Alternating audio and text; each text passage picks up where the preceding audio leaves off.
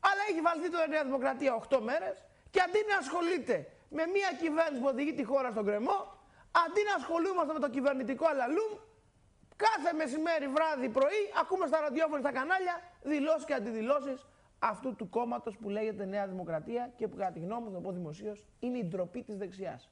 Αυτού του κόμματος που λέγεται Νέα Δημοκρατία και που κατά τη γνώμη μου, θα πω δημοσίως, είναι η ντροπή της δεξιάς. Είναι η ντροπή της δεξιάς. Είναι η ντροπή της δεξιάς. Είναι ντροπή να λέγονται δεξιοί αυτοί οι άνθρωποι. Δεν πρέπει να λέγονται. Καλώς είχαν επιλέξει το σύνθημα του Μεσαίου Γόρου. Άσε ρε φίλε, βρες άλλο κορόιδο. Του φευγάτου η μάνα δεν αυτοκτονεί.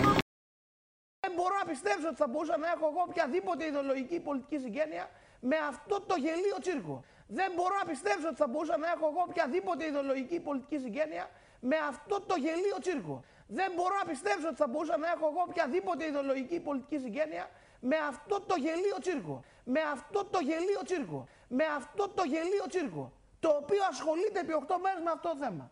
Όταν η Ελλάδα, επαναλαμβάνω, είναι στο χείλος του κρεμού. Μάσκα δεν έχω να γυρνώ Στο καρναβάλι ετούτο Μόνο μια πόχη να τριγώ Της θάλασσας την πονηριά Φίλοι και φίλες, σας χαιρετώ. Ελπίζω να περάσατε καλά και να ευχηθώ σε όλους εσάς Χριστός Ανέστη και να ετοιμάζεστε για τις μέρες ελευθερίας. Έτσι τις λέει η κυβέρνηση και να δώσω Θεός να είμαστε καλά και να τα ξαναπούμε με SMS και τα λοιπά κοντά στο Νοέμβριο προς Δεκέμβριο.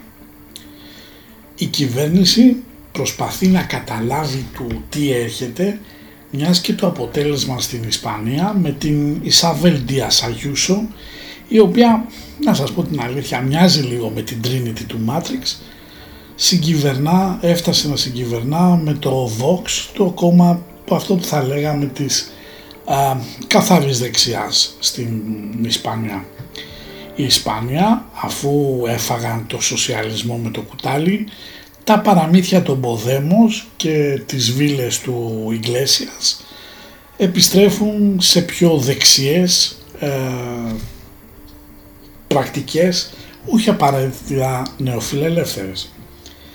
Από την άλλη, ο Τζο Μπάιντεν σε μια έκρηξη ανθρωπιάς θέλετε να το πούμε, marketing θέλετε να το πούμε, είπε πως πρέπει να απελευθερωθούν οι πατέντες των εμβολίων για τον COVID. Αυτό βέβαια κάποιοι με μεγάλη ευκολία μπορεί να πούν ότι είναι ε, manipulation, δηλαδή είναι χειραγώγηση ας πούμε της, ε, ε, του χρηματιστηρίου. Ε, θα μπορούσαμε να το δεχτούμε και αυτό, αν και η αλήθεια είναι κάπου αλλού, κατά τη γνώμη του ομιλούντος. Ο δικός μας όμως εδώ, ο Μητσοτάκης, σε μια έκρηξη πολιτικής και αντιεθνικής αν θέλετε παλιανθρωπιάς είχε πει για την αγορά των πατέντων ε, έτσι λένε ενώ ο Biden είχε πει για άρση των πατέντων. Η, αν δεν μπορεί κάποιος να καταλάβει το, το διαχωρισμό είναι θέμα αντίληψης ε, ο Biden ουσιαστικά είπε για απελευθέρωση της αγοράς να μπορούν και πιο μικρές φαρμακοβιομηχανίες να βγάλουν εμβόλια. Ε, εάν οι δημοσιογράφοι τους Sky και των λοιπόν έτσι κυβερνητικών δεν το καταλαβαίνουν ε, ως διαφορά τι σημαίνει αυτό τότε πρέπει ε, μαζί με το self-covid test να κάνουν και ένα τεστ IQ το οποίο ασφαλώς θα βγει αρνητικό. Η Αίγυπτος απ' την άλλη του δικτάκτορα Αλσίση έτσι κάνει ρόμπα την Τουρκία ενώ εμείς εδώ ωραίοι έτσι δυνατοί δημοκράτες άνευση έλου. καλός ή κακός θα πρέπει να αναλογιστούμε όλοι τις ευθύνες μας και έχουμε μια κυβέρνηση που με το πιο σκληρό lockdown στην ιστορία έχει μια νεκρή οικονομία και μια ημιθανή κοινωνία. Και αυτό όπως αντιλαμβάνεστε ασφαλώς θα έχει και συνέπειες. Από την άλλη η κυβέρνηση έκλεισε τον ατμοηλεκτρικό σταθμό καρδιά στην Κοζάνη και αυτό εκ τούτου χωρίς να πρέπει να έχεις βγάλει το Harvard, το Yale, το MIT ε, καταλαβαίνετε ότι μιλάμε για κατακόρυφη αύξηση των τιμών του ρεύματος που κάποια στιγμή επειδή θα αρχίσουν να κερδίζουν οι εναλλακτικοί πάροχοι θα αναγκαστικά η ΔΕΗ θα προβεί σε ενέργειες σιγά σιγά πώλησης. Άλλωστε, γιατί να το κρύψουμε άλλωστε που έλεγε και ο πατέρας του Πρωθυπουργού, ο αντικειμενικός σκοπός εκ των συμφραζομένων και εκ των αποτελεσμάτων μάλλον είναι αυτός. Ε, δεν συμφέρει να έχει η Ελλάδα δική της έτσι, εταιρεία ηλεκτρισμού, δημόσια εταιρεία ηλεκτρισμού. Λοιπόν, στο άρθρο λοιπόν θα σας το βάλω και στην περιγραφή 8 του 2019 κάναμε ανάλυση του χάρτη της ε, ΔΕΗ και λέγαμε ότι στο κλείσιμο έτσι ε, έχω βάλει και τη θεωρία της οικονομίας που λέει ότι η αξία μιας εταιρείας είναι η παρούσα αξία των μελλοντικών εισρωών ρευτού ε, και πάμε ότι λέω ότι μπαίνει σε μια κατάσταση, η εταιρεία πάει για συρρήκνωση, πώληση κομματιών και μείωση προσωπικού και ως εκ του αποχαιρέτα τη ΔΕΗ που ήξερες. Ε, δυστυχώς στην Ελλάδα δημιουργήσαμε ένα υδροκέφαλο δημόσιο με κάποιες εταιρείες και κάποιους οργανισμούς ιδιαίτερα προνομιούχους και αυτό ασφαλώς δημιουργεί προβλήματα.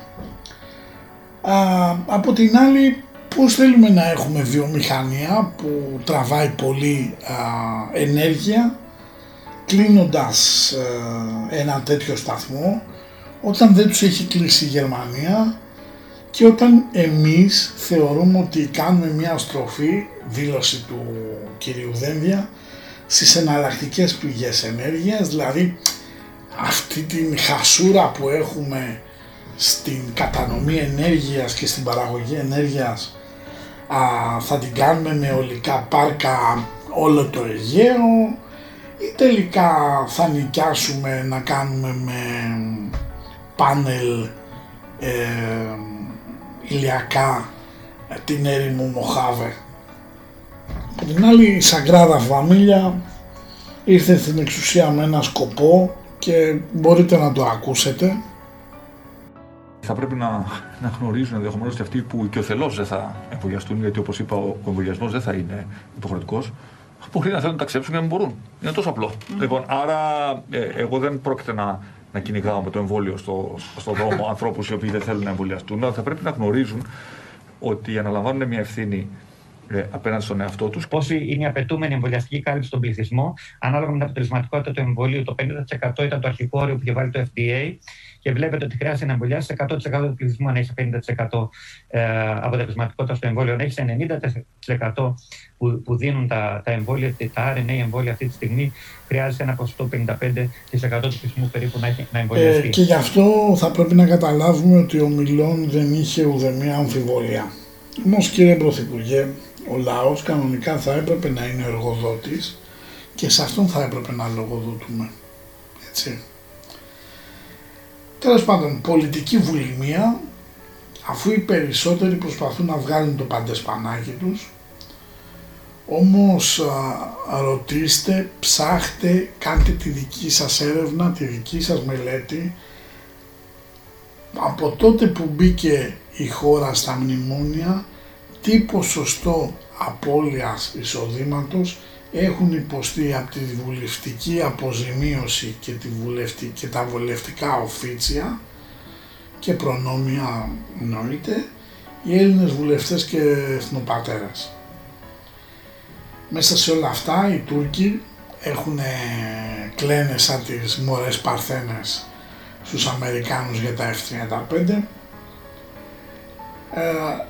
Ε, οι Τούρκοι ετοιμάζονται να καταπατήσουν άλλο ένα κομμάτι γης ελληνικής στον Εύρο, ποταμό έκτασης 200 στρεμμάτων. Στην, η αρχή έγινε με Σιμίτη και η μία συνεχίσαμε με Τσίπρα που μας πήραν δύο στελέχη Νταϊλίκη μέσα από ελληνικό έδαφος. Επικούλημα πήραν κάτι στρέμματα στην αρχή στο μελισσοκομείο, μας ξαναπαίρνουν τώρα έτσι θέλουν. Και έχουμε τον Δόδια που λέει δεν θα τσακωθούμε για λίγα μέτρα γης και οι Τούρκοι θέλουν να ξαναπάρουν μερικά ακόμα μέτρα γης.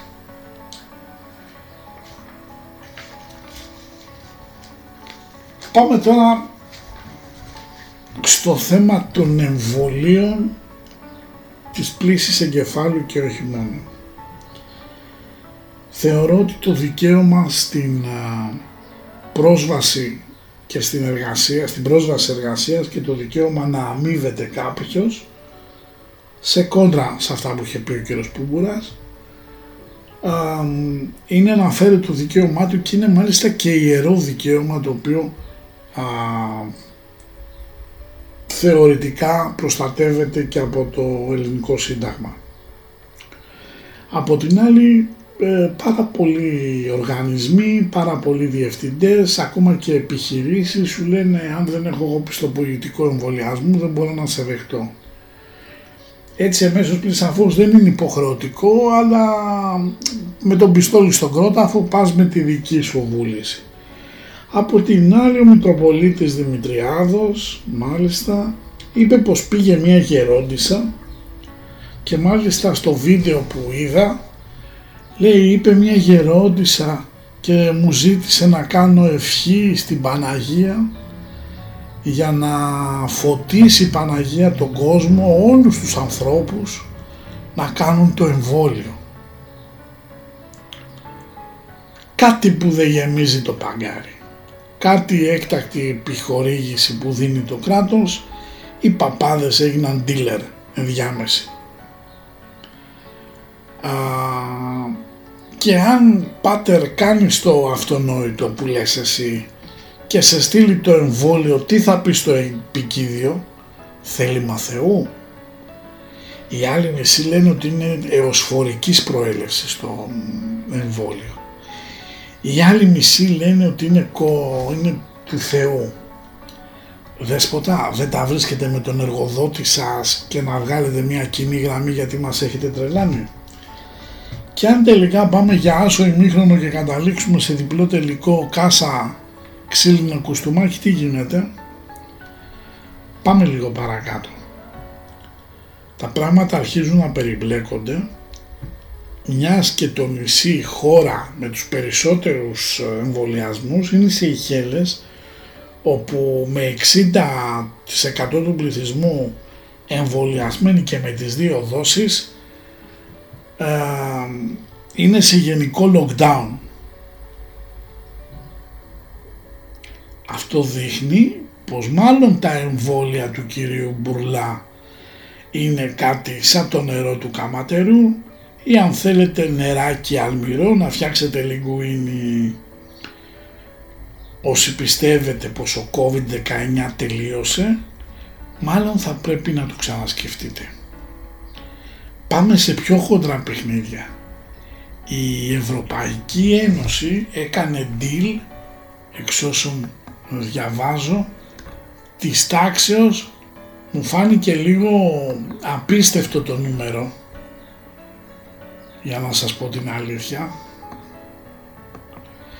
της τάξεως του ε, 1,8 δισεκατομμυρίων δόσεων αν θεωρήσουμε ότι η Ευρώπη είναι γύρω στα κάποια εκατομμύρια είναι για 4, 5, 6 δόσεις διπλές ο καθένας. Από την άλλη ο ο δόκτωρ Φαρσαλινός λέει ενεαπλάσει η νεκρή στην Ελλάδα την πανδημία σε σχέση με την Ινδία. Ο Υπουργός Κατσανέβας είχε εμβολιαστεί με εμβόλια με mRNA αλλά πέθανε από COVID ε, και ενώ μας έλεγαν στην αρχή ότι με την πρώτη δόση του εμβολίου έχουμε 90% προστασία τώρα λένε ότι έχουμε μάλλον κίνδυνο. Δεν σας κρύβω ότι με σοκάρισε και ένα δημοσίευμα το οποίο λέει ούτε λίγο ούτε πολύ ότι λόγω των συμπτωμάτων του ο COVID-19 είχε θεωρηθεί αναπνευστική νόσος. Ωστόσο η Αμερικάνικη μελέτη του Ινστιτούτου ΣΑΛΚ ανατρέπει τις εκτιμήσεις και λέει ότι είναι μια εντελώς διαφορετική ασθένεια μιας και η ασθένεια αυτή είναι αγκιακή νόσος.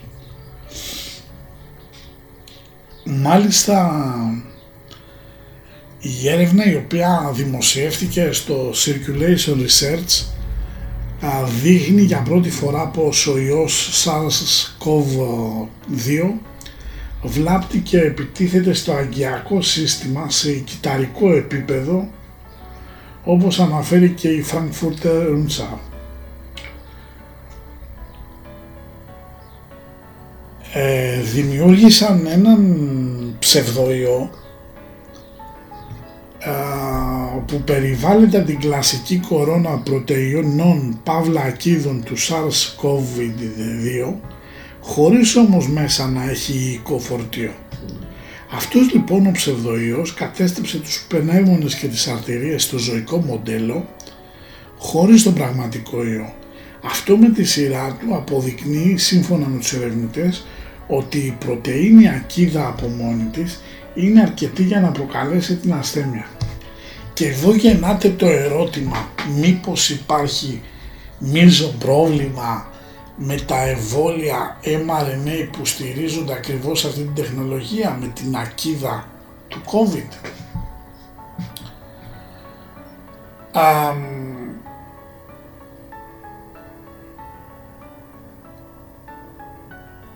η άρση λοιπόν των πατεντών που είπε ο Biden. Ε, και είναι πάρα πολύ όπως ο κύριος Μπουρλά της Pfizer BioNTech ε, οι Γερμανοί οι οποίοι χορηγούν το CDU της Μέρκελ η BioNTech ε, λένε ότι δεν το δεχόμαστε και εδώ γεννάται και ένα ερώτημα μπορούμε μια πολύ όμορφη πρωία να πούμε στον κύριο Μπουρλά να βάλει τα εμβόλια στον πάτο του συρταριού του και να πάρουμε από τους Ρώσους το Σπούτνικ. Αλλά εδώ χρειάζεται πολιτικό που να έχει, πώς το πω, κοχώνες που λένε και οι Ισπάνοι και χρειάζονται πολιτικό όπου θα πρέπει να βάλει πάνω απ' όλα τον άνθρωπο και δυστυχώς η Ευρώπη βάζει πάνω απ' όλα τις Big Pharma, τις μεγάλες φαρμακευτικές εταιρείες. Γενικά είναι μια περίοδος η οποία πρέπει να προσέχουμε τις επενδύσεις και τις συναλλαγές. Ε, από την άλλη ε, η Pfizer ζητά από τον FDA, Food and Drugs Administration των Ηνωμένων Πολιτειών της Αμερικής, είναι ο αντίστοιχος ΕΟΦ θα λέγαμε, όπου λέει να έχει πλήρη αποδοχή και ουσιαστικά ε, εμείς εμβολιαζόμαστε αυτό που λέω εδώ και πάρα πολύ καιρό και μάλιστα το είπα και στην τελευταία εκπομπή, στο τελευταίο podcast με δοκιμαστική φάση 3 άρα ως εκ τούτου είμαστε με τη βούλησή μας πειραματόζωα έτσι. Και επειδή η Ευρώπη και η Ελλάδα τους έχουν δώσει και ποινική και ε, αστική ασυλία και να πάτε στα δικαστήρια θα πάρετε την ευχή του δικαστή. Ε, είπαμε ότι η ασθένεια αυτή είναι μάλλον αγκιακή, είναι lab made και όταν βέβαια τα λέγαμε όταν πρωτοεμφανίστηκαν αυτά και μάλιστα είχαμε πει για καρδιακά νοσήματα και μάλιστα η, ότι θα φέρει και ότι είδατε τι λέει για τον ιό αυτό να είναι. Και για την ακίδα ήμασταν ψεκασμένοι. Μπας περιπτώσει ο Μπιλ Πόρτας ε, μίλησε για την επόμενη ε, πανδημία και πάμε να μιλήσουμε γιατί η καινούργια αυτή πανδημία έρχεται με τον πλούτονα στον υδροχό.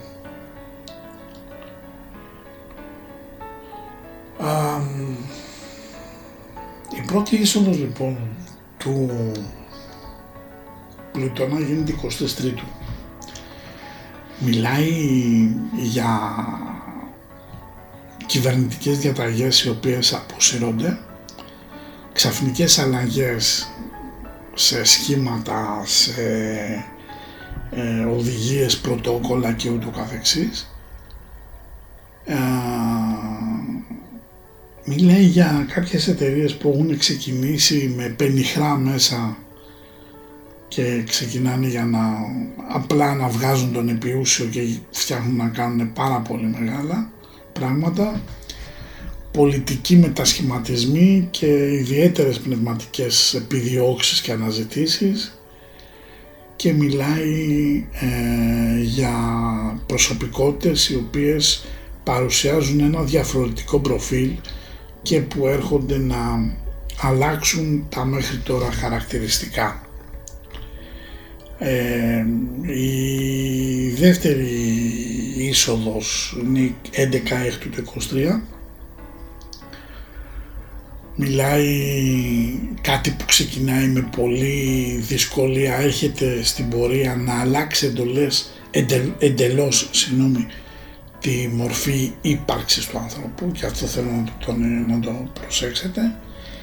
Η τρίτη έρχεται 21 πρώτου του 24 μιλάει για θεμελιώδη μετασχηματισμό για μια συγκεκριμένη ομάδα ανθρώπων, ειδικές διατάξεις, ενώσεις ομοειδεατών, ανάπτυξης συναδελφικότητας, ε, ενδεχομένως τότε να έχουμε και την ε, ε, ε μετεξέλιξη εμφάνιση μιας νέας ασθένειας τα έτη 23-24 όπως έχω πει και σε προηγούμενες εκπομπές είναι ιδιαίτερα κομβικά. Μιλάει για καταστάσεις οι οποίες ε,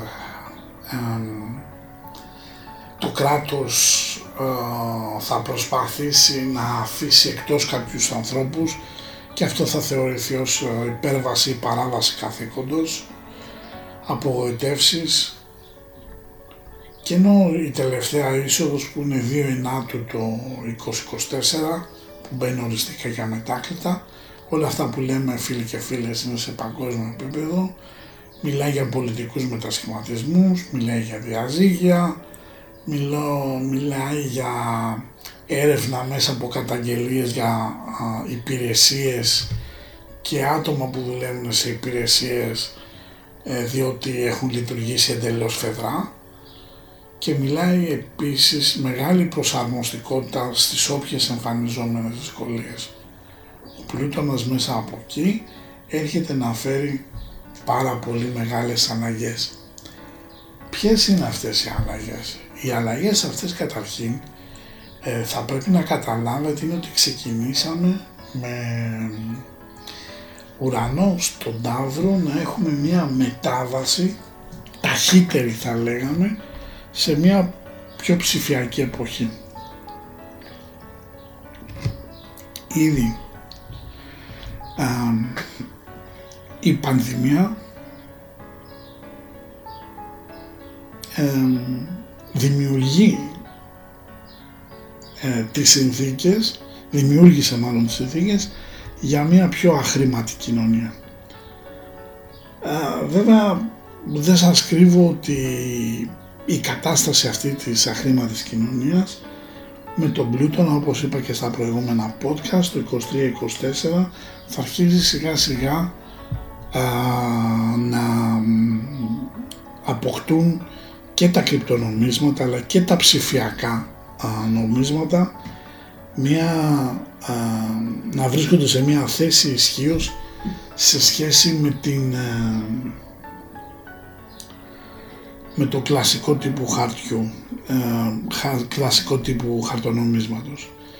Αν θεωρήσουμε ότι περίπου το 900 π.Χ.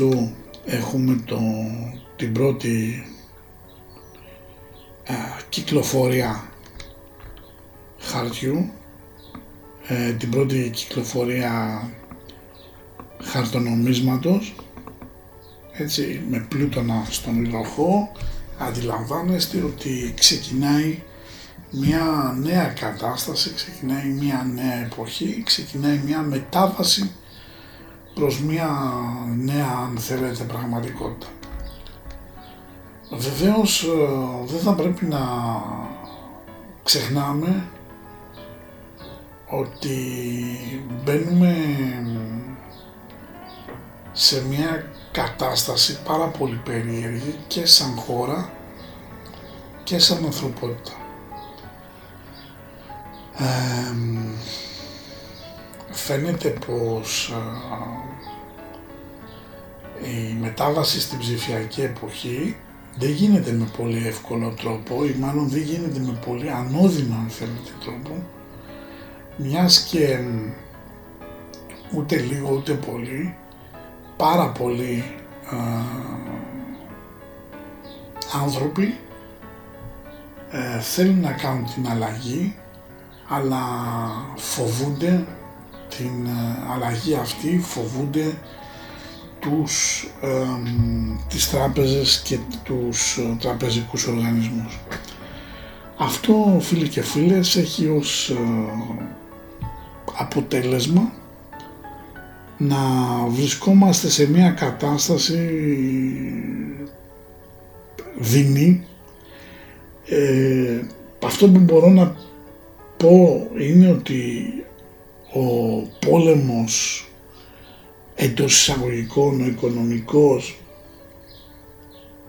ε, δεν θα είναι γουάν με δολάριο, έτσι, ε, θα είναι το ψηφιακό one με τα κρυπτονομίσματα. Το δολάριο σιγά σιγά μπαίνει σε μια α, δεύτερη και τρίτη μοίρα και αυτό θα το καταλάβετε από την επόμενη χρονιά. Οι Αμερικάνοι κάνανε απίστευτα λάθη στον τρόπο αντιμετώπισης της ε, πανδημίας και αυτό το τέρας που δημιούργησαν με την ακατάπαυστη εκτύπωση χρήματος θα το βρούνε μπροστά τους. Τώρα, ε, σε προηγούμενες εκπομπές αλλά πολύ πίσω του 16 και του 17 και του 18 Είχαμε αναφέρει για το θέμα των Σκοπίων, για το θέμα της Αλβανίας και για το θέμα γενικότερα έτσι των Βαλκανίων. Ο Ότο Φον Μπίσμαρκ είχε πει πως ε, εάν γίνει ένας παγκόσμιος πόλεμος θα ξεκινήσει από κάποια μπιπ στα Βαλκάνια. Δεν είναι ακριβώς έτσι, αν και έχει μια δόση αλήθειας τα Βαλκάνια ούτε λίγο ούτε πολύ ε, γίνονται ως νούπο, ίσως και πριν το τέλος της χρονιάς, η νέα πυρηδηταποθήκη της ανθρωπότητας, μιας και μετά από την ε, Λιβύη, τη, μάλλον τη Συρία, τη Λιβύη, την Ουκρανία, έρχεται η σειρά ε, της ε, ε, Ιουγκοσλαβίας, της πρώην Ιουγκοσλαβίας, να έχει ε, οδύνες του κετού. Α, φαίνεται ότι η κατάσταση πηγαίνει από το κακό στο χειρότερο. Ε, θέλουν να πετύχουν έναν α, νέο α, θέλουν να πετύχουν έναν, α, ένα, μια νέα χάραξη αν μπορούμε να πούμε έτσι το συνόρων η οποία όμως η χάραξη αυτή μπορεί να έχει ε, απίστευτες ε, συνέπειες. Χρειάζεται όμως να είμαστε πάρα πολύ προσεκτικοί και χρειάζεται να είμαστε πολύ προσεκτικοί για ποιο λόγο. Η Σερβία προσπαθεί αυτή τη στιγμή να ενώσει όλους τους α, α, Σέρβους και από την περιοχή του Κωσυφοπεδίου και από την περιοχή της Βοσνίας κάτω από ένα κράτος. Αυτό στην πραγματικότητα ούτε λίγο ούτε πολύ έχετε να πυροδοτήσει μια λυσιδωτή αντίδραση μιας και από τη μία μπαίνουν τα φόπλακα στα όνειρα για τη Μεγάλη Αλβανία και από την άλλη, χωρίς εσείς να το έχετε πάρει ε, μυρωδιά, αρχίζει και στραγγαλίζεται ε, η Οθωμανική Παύλα Τουρκική επέκταση. Όπως σας είχα πει σε προηγούμενες εκπομπές, ε, και συγκεκριμένα στις μέρες του πάλε ποτέ Ρέτζιουμ το 17 ιδιαίτερα σας είχα πει ότι ο κόσμος έχει ξαναμοιραστεί. Εμείς απλά δεν το γνωρίζουμε. Η αλήθεια όμως είναι αυτή. Και για να είμαστε ειλικρινείς, αυτή η επανα χάραξη των συνόρων και των περιοχών παύλα σφαιρών ε, επιρροής ε, θα δημιουργήσει τα πλήστα όσα προβλήματα. Γι' αυτό και γίνεται σταδιακά. Σε κάθε περίπτωση όμως δημιουργούνται πάρα πολλά προβλήματα. Πολλοί πιστεύουν ότι αυτή, αυτό το σχέδιο έχει εκπονηθεί από τον πρόεδρο της α, Σέρβικης Δημοκρατίας, τον Αλεξάνδρα Βούτσιτς. Βλέποντας όμως το χάρτη του, να σας πω την αλήθεια, αυτός πρέπει πρώτη φορά να είπε μπαμπά στα 26 και πρέπει να φωτοαγωγήθηκε από το Σαράγεβο μέχρι το Βελιγράδι και τη Ριέκα το βλέπω λίγο δύσκολο. Ε, δείχνει ότι είναι ένας άνθρωπος με μια σελήνη στον Αφροδίτη Βουλκάνους, έτσι, κρόνο Ποσειδώνα, έχει τα δικά του τα θέματα, έτσι, κρόνο Ποσάιντον, συγγνώμη, έχει οπωσδήποτε τα δικά του τα θέματα, είναι όμως άνθρωπος ο οποίος ναι μεν αγαπάει την πατρίδα του. Από την άλλη ο ήλιος του σαν προσωπικότητα είναι πάνω στον Άρη, έτσι, ε, και έχει και ένα διάκιουπιντο και έναν διαοροσκόπο που λογικά λες ότι είναι ένας άνθρωπος ο οποίος ναι μεν θα βάλει πλάτη να κάνει την υπέρβαση αλλά πάντα όταν έχει τα νότα του α, καλυμμένα. Α, εάν όμως πάω και αλλάξω το χάρτη και βάλω λίγο τον χάρτη της ε, Σερβίας όχι του 1878 αλλά της Σερβίας που προήλθε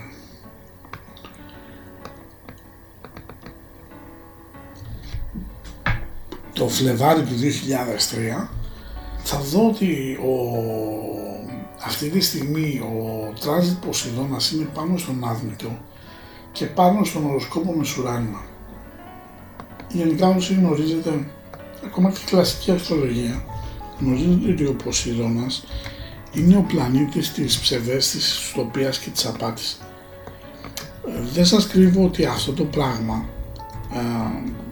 μιλάει για συνεταιρισμοί που κάνουν ζημιά και συνεργασίες οι οποίες δεν μπορούν να αντέξουν το χρόνο και να κρατήσουν αλλά αυτό είναι από διέλευση που δείχνει ότι αν γίνει τώρα δηλαδή μες στην τις προσεχείς 15 μέρες θα λέγαμε ότι δεν μπορεί να, να κρατήσει. Όμως προσέχτε φίλε και φίλες διότι ο προοδευμένος χρόνος υποθετικός είναι πάνω στον Άρη και είναι πάνω στον ήλιο Ζεύς. Άρα αν έρθουμε εδώ και βάλουμε ήλιος Ζεύς ίσον χρόνος υποθετικός θα μας δώσει ως ερμηνεία όθηση για δράση υψηλή στρατιωτική βαθμίδα, αυτός που αναρριχάται ψηλά στο στρατιώ, στις ένοπλες δυνάμεις ή στα σώματα ασφαλείας. Ενώ παράλληλα άμα βάλουμε και το πλάγιο μεσοδιάστημα όχι, ε, το ευθείο μεσοδιάστημα ηλίου Ζεύς ίσον Πλούτονας έτσι μιλάει για πίεση για αύξηση της αποδοτικότητας, τα προσόντα για να ηγηθώ μιας κατάστασης. Βλέποντας όμως τον χάρτη των, του μεσουράνηματος, η Σερβία έχει μεσουράνημα στον Βουλκάνους που είναι καταπληκτικό αυτό σε γενέθλια κατάσταση και δείχνει ότι έχω βόρειο δεσμόδια ίσον μεσουράνημα που μου δίνει δημοτικά, η δημοτικότητα κάποιου κάποιος που είναι αρεστός ενώ άμα βάλω και τον Βουλκάνους εκεί θα μου δώσει ε, γνωριμίες και συναναστροφές που επηρεάζουν τελικά ευεργετικά τη ζωή κάποιου. Η Σέρβικη Δημοκρατία δείχνει ότι είναι κάτω από, τις, ε, κάτω από τη σκέπη της Ρώσικης Ομοσπονδίας και δείχνει ότι σιγά σιγά μπαίνει σε μια κατάσταση ε, να επανακτήσει στο μέτρο του δυνατού και την αυτοδυναμία της σε μεγάλα πράγματα μην ξεχνάτε ότι πριν από 25 χρόνια ήταν βομβαρδισμένη.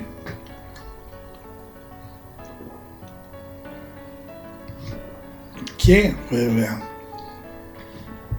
να δημιουργήσει έναν μια α, ρώσικη βάση απίστευτου μεγέθους η οποία θα λειτουργεί ως ρώσικη task force όπου και εφόσον, delta force συγγνώμη, όπου και εφόσον χρειαστεί. Το δεύτερο και το σημαντικότερο φίλοι και φίλες είναι πως εάν επιχειρήσουμε να βάλουμε τον χάρτη της εισόδου του Πλούτονα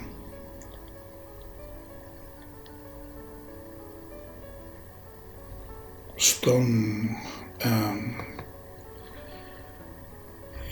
σε σχέση με το γενέθλιο χάρτη της θα δούμε πράγματα τα οποία πραγματικά εκπλήσουν. Το πρώτο και το σημαντικότερο που μπορούμε να δούμε είναι ότι ο Πλούτονας έρχεται να πιάσει στα σίδη που λέμε σε πολύ ιδιαίτερα σημεία.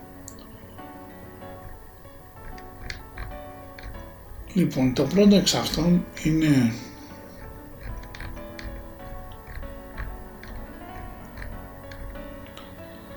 ένα λεπτάκι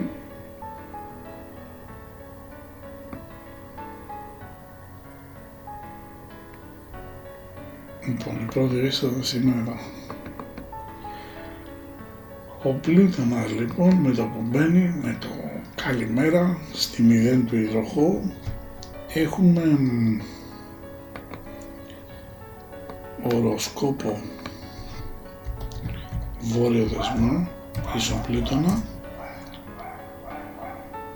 προετοιμάζοντας το δρόμο για νέες επαφές και γνωριμίες, διεύρυνση των επαφών, αλλαγή μέσα σε μια σχέση, νέες συνδέσεις μέσω των επαφών. Έχει ερμή Ποσειδώνα, δεν είναι πολύ καλός ο άξονας, έτσι ίσον πλούτονας ένα ψεύτικο ενδιαφέρον, μια προσποίηση, μια μπλόφα, η αναγνώριση ότι κάποιος μπορεί να κάνει λάθος, ενώ αν έρθουμε και το δούμε με πλάγιο μεσοδιάστημα, έτσι, ο Πλούτονας πάει να βρει το Ζεύς και πάει να βρει μηδενική κρύου χρόνου, ίσο Πλούτονας, μας δείχνει η μεταμόρφωση μιας κατάστασης, η αρχή του τέλους, ε, μηδενική κρύου, μεσουράνημα, ίσον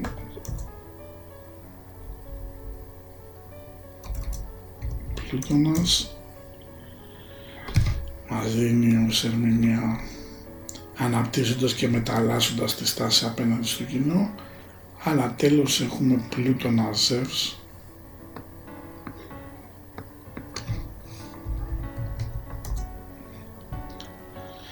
που δείχνει ο αντάξονας ανταπόκριση υποχρεώσει και το καθήκον, τα πυρηνικά ατομικά όπλα, εξοπλιστικά προγράμματα, η ανάπτυξη σε κάθε τύπου ως εγχείρημα είναι καινούριο, ανάληψη περισσότερων καθηκόντων, η δημιουργία μιας νέας κατάστασης και το άτομο που θα προσπαθήσει περισσότερο.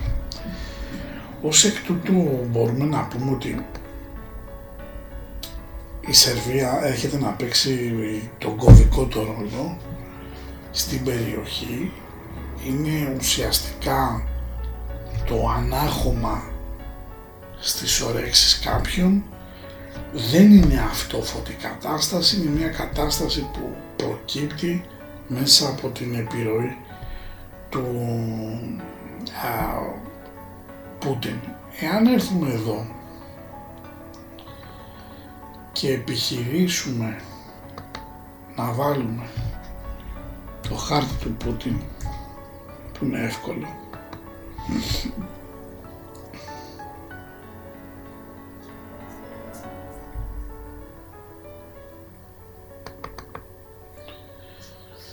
Με το χάρτη της Εύβοικης Δημοκρατίας θα δούμε με πάρα πολύ απλό τρόπο ότι ο, το μεσουράνημα του Πούτιν είναι πάνω στο άδμητο και πάνω στον πλούτονα βουλκάνος. Εάν πατήσω πλούτονας βουλκάνος σε μεσουράνημα θα λάβω ως ερμηνεία ένας που είναι κάτω από την εντύπωση και την επιρροή μιας μεγάλης αλλαγής. Σε κάθε περίπτωση η διανοητική τοποθέτηση αλλάζει μέσω των εξωτερικών γεγονότων η οποία γίνεται με τέτοιο τρόπο που μας εξωθεί να δούμε τον κόσμο διαφορετικά. Παράλληλα εκεί έχουμε το μεσουράνημα του Πούτιν πάνω στον άθμητο. Αυτό ως ερμηνεία θα μας πει αμετακίνητος, προσκολλημένος στη θέση, απαθής, ισχυρογνωμοσύνη, κάνοντας κάτι με κρύο αίμα αυτοδημιούργητος και ούτω καθεξής. Εκεί πέρα όμως υπάρχει, ξέρετε τι γίνεται, το εξής. Υπάρχει ότι έχουμε τον α, πλούτονα βουλκάνους όπως είπα, αλλά ο Πούτιν έχει και μεσουράνημα εκεί, που το διαβάσαμε, και βόρειο δεσμό μια δύναμη με τραβά στην επιφάνεια προσπερνώντας δυσκολίες. Το κάρμα μου λέει ότι τώρα θα σωθείς άρα δείχνει ότι έχει καρμική επιρροή με την κατάσταση αυτή και θα την τραβήξει στην επιφάνεια. Και πάμε και κλείνουμε με τον Δία που είναι εκεί. Και μιλάει μια μεγάλη ευχάριστη αλλαγή. Από την άλλη ο ήλιος του Πούτι είναι πάνω στον ουρανό της Σερβίας, στον Ερμιζεύς, στον Ηλιοάρη και αυτό είναι που την εξοπλίζει συνέχεια. Ενώ αν έρθω και βάλω και τον οροσκόπο εδώ θα δω ότι ο οροσκόπος είναι πάνω στον Δία Βουλκάνους που θα μου δώσει ως ερμηνεία εμπνέοντας την ελπίδα και δίνοντας σε άλλους το δικαίωμα να ονειρευτούν Μια προσωπικότητα που θα δώσει στους άλλους το θάρρος να συνεχίσουν, επηρεασμός από άλλους, ο εμπνευστής των άλλων, ενώ παράλληλα έχουν εκεί πέρα και βόρειο δεσμό, χρόνο υποθετικό, ίσον ascendant, απασχόληση σύμβαση, δυσκολίες με τις αρχές, προκατάληψη προς το πρόσωπό μου, αυτά που περνάει η Σερβία ότι κρύβεται ο Πούτιν από πίσω και ότι θέλει να κάνει και καλά ζημιά στο ΝΑΤΟ. Και έχουμε και ουρανό. Ζεύση στον οροσκόπο κάποιος που οι άλλοι τον κάνουν ό,τι θέλουν, ένας που είναι ενδοτικός στους άλλους, χρειάζονται και αυτά, έτσι. Και κλείνουμε, κλείνουμε με τον ε, ήλιο του Πούτιν, έτσι, που δείχνει ότι εμπνέει πάρα πολύ, ενώ η σελήνη του, έτσι, είναι πάνω στον οροσκοποδιά της ε, Σερβίας. Έχουμε Ascendant Jupiter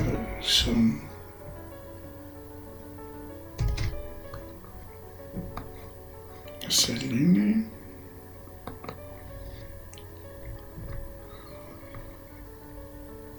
Έτσι είναι γρήγορη αναγνώριση, αύξηση το γεννήσεων και το καθεξής. Ο άνθρωπος αυτός έχει έρθει να προσφέρει με το δικό του τρόπο, έτσι, και νομίζω ότι αυτό το πράγμα θα βοηθήσει σύντομα γιατί αποκτά πρόσβαση σε περιοχές που ήταν α, απαγορευμένες για τη Ρωσία δημιουργεί πάρα πολλά α, πλεονεκτήματα και για τη χώρα μας η οποία η χώρα μας αρνείται πεισματικά το συμφέρον της. Αυτό τώρα είναι μια άλλη κατάσταση. Τώρα από εδώ και πέρα μπαίνουμε σε μια περίοδο η οποία θα καταλάβετε ότι σιγά σιγά αρχίζει ένας διαχωρισμός, οι μπουλιασμένοι και οι μη και προς Θεού δεν πρέπει σε καμία περίπτωση αυτό να περνάει στις ε, διαπροσωπικές σχέσεις, α, έχεις κάνει το εμβόλιο, είσαι του σατανά ή δεν έχεις κάνει, είσαι ψεκασμένος και ούτω καθεξής. Ουσιαστικά αυτό είναι το τρίκ και δεν πρέπει να πέσετε στο τρυπάκι τους.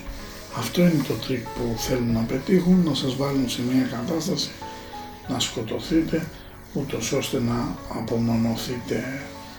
Νομίζω ότι